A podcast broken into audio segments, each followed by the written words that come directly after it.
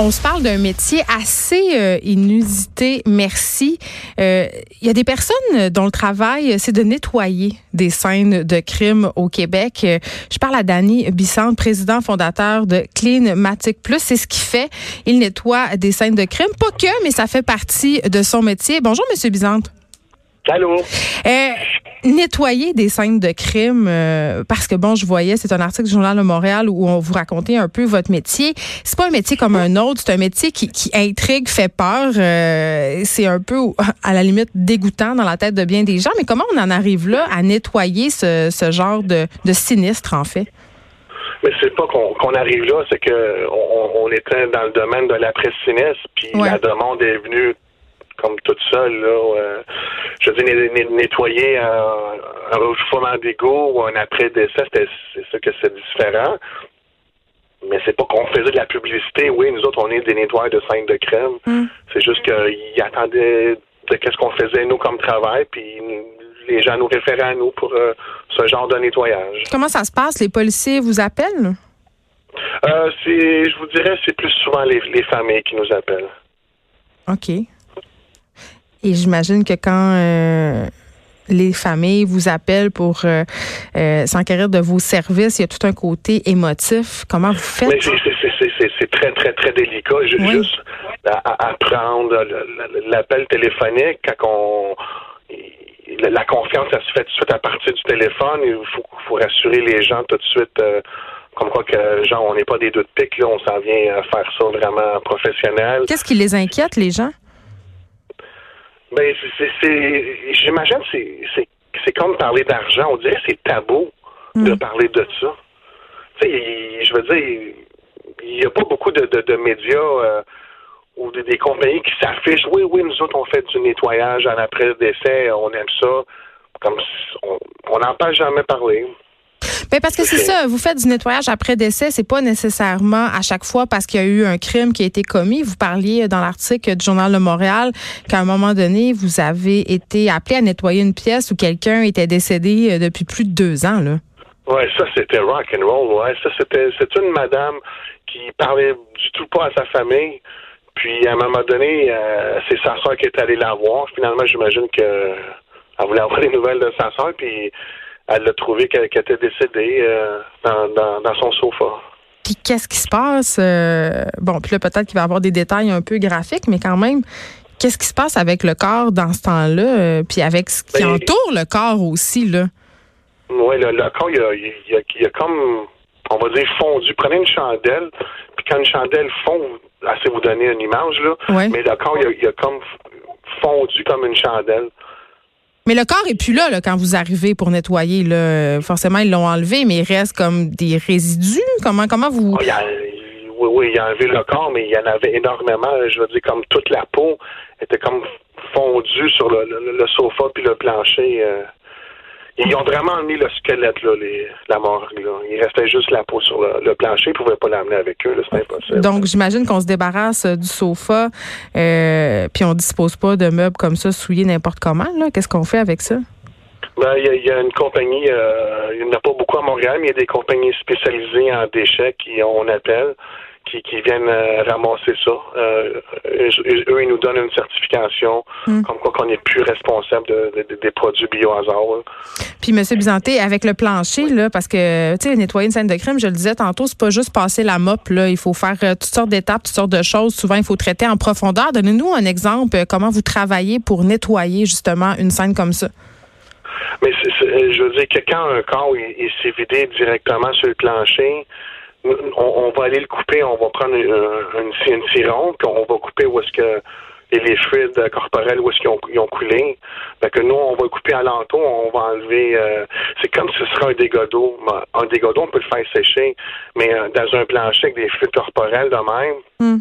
on enlève, on va tout euh, enlever la source de l'odeur jusqu'à temps qu'on connaît peu, parce que vous pouvez passer comme des mops euh, tout le temps, mais ça va toujours revenir. Comme ça, ça continue à sentir tout le temps.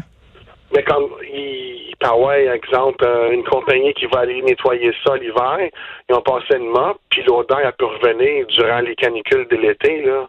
Parce qu'avec la, la, canicule, ça fait réveiller les odeurs. Mm. C'est comme euh, de l'urine de chat dans des planchers, on la sent jamais l'hiver. L'été, tout le monde la sent.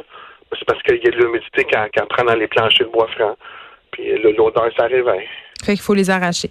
Là, évidemment, on parle euh, de décès, euh, bon, de morts naturelles sur lesquels vous êtes appelés à intervenir, euh, mais quand même, il y a tout un côté de votre travail qui implique d'aller nettoyer quand il y a eu des crimes qui ont été commis. Et là, ça m'amène à vous parler du cas Hugo Fredette qui a assassiné son ex-conjointe Véronique Bard. Vous avez été celui qui a nettoyé cette scène-là, cette scène de crime-là. Comment vous êtes senti? Parce que vous n'êtes pas toujours au courant de ce qui s'est passé quand vous allez nettoyer, mais là, cette fois-là, c'était partout dans les médias, donc vous le saviez. Ouais, c'est ça. Je me suis fait pris dans mon jeu. Euh, j'ai été échec et mat. Puis, euh, mais j'avais pas le choix de, de, de, de, servir. Je, je m'en souviens, j'étais en train de dîner quand la, la, la, parenté nous a appelés. Hmm. Puis, euh, j'ai comme figé un, un 5-10 secondes. J'ai OK, OK, let's go. Euh, OK, on va prendre ça en main, puis euh, on est on est parti du au bureau. J'allais chercher euh, euh, une fille qui a fait ça avec moi. Puis on a loadé le camion, puis on est arrivé là-bas. Fait que quand on est arrivé là-bas, on a vu comme toutes les, fleurs, les totos.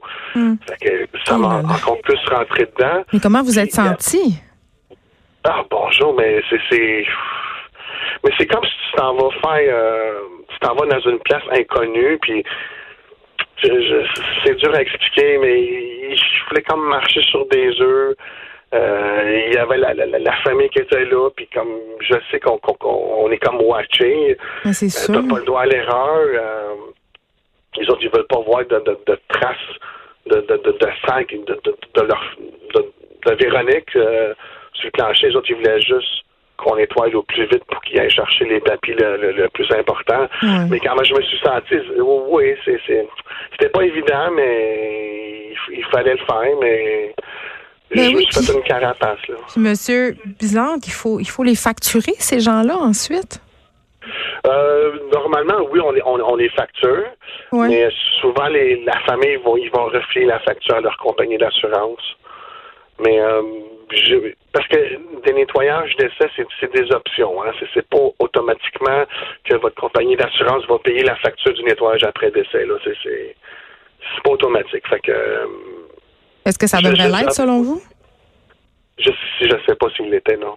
Non, est-ce que ça devrait l'être systématiquement euh, couvert? Ah, mais c'est parce que c'est quand même euh, des, des, fluides corporels, c'est comme si ce serait un dégât d'eau, c'est quand même du liquide qui, qui, Je qu'il faut enlever. Euh. Hmm. Monsieur euh, Bizante, vous avez dit euh, tantôt que évidemment ça vous plongeait parfois dans des sentiments euh, quand même. Euh, euh vous vous sentez investi d'une mission, il faut être discret, il faut respecter la famille, mais vous voyez quand même des choses que le commun des mortels nous on voit pas là, comme un peu les policiers, les pompiers, les ambulanciers. Comment vous faites pour pas être traumatisé après? Repensez-vous rendu chez vous le soir? Ah ben je, je veux dire, on, entre collègues, on, on, se parle, on sait comme si on se fait nous-mêmes, on fait notre propre psychologue. On se parle entre nous euh, tout de suite dans le camion. Euh, ben, des fois, dans le camion, non. Mais des fois, on va en prendre une demi-heure, puis là, on va commencer à en parler comme Ouais, celle-là, il était vraiment wow. Quand il y a des enfants, parce qu'il y en a, vous avez été appelé sur la, scène où euh, il y a eu un père de famille qui a tué ses deux enfants récemment dans l'Est de Montréal? Mais ça tombe, je sais pas ce qui est arrivé avec ce dossier-là. Oui, on était appelé. Mais ça arrive des enfants. Oui, oui, oui. Ça, ça, m'est pas arrivé trop souvent, mais tant mieux j'aime pas ça. C'est sûr, comme je suis quand même un père de famille, je me mets tout le temps dans, dans, la peau de, ces gens-là, ces pauvres gens-là. Mais comme je, je veux pas que le monde pense que je suis un sauveur, là, je m'en viens juste faire euh, aider les, les, gens dans cette misère-là, dans qu'est-ce qu'on peut faire. Euh, mm d'envie pour aider eux, autres. C'est décidément pas un métier comme les autres. Danny Bizarre, merci. Vous êtes président fondateur de Climating Plus.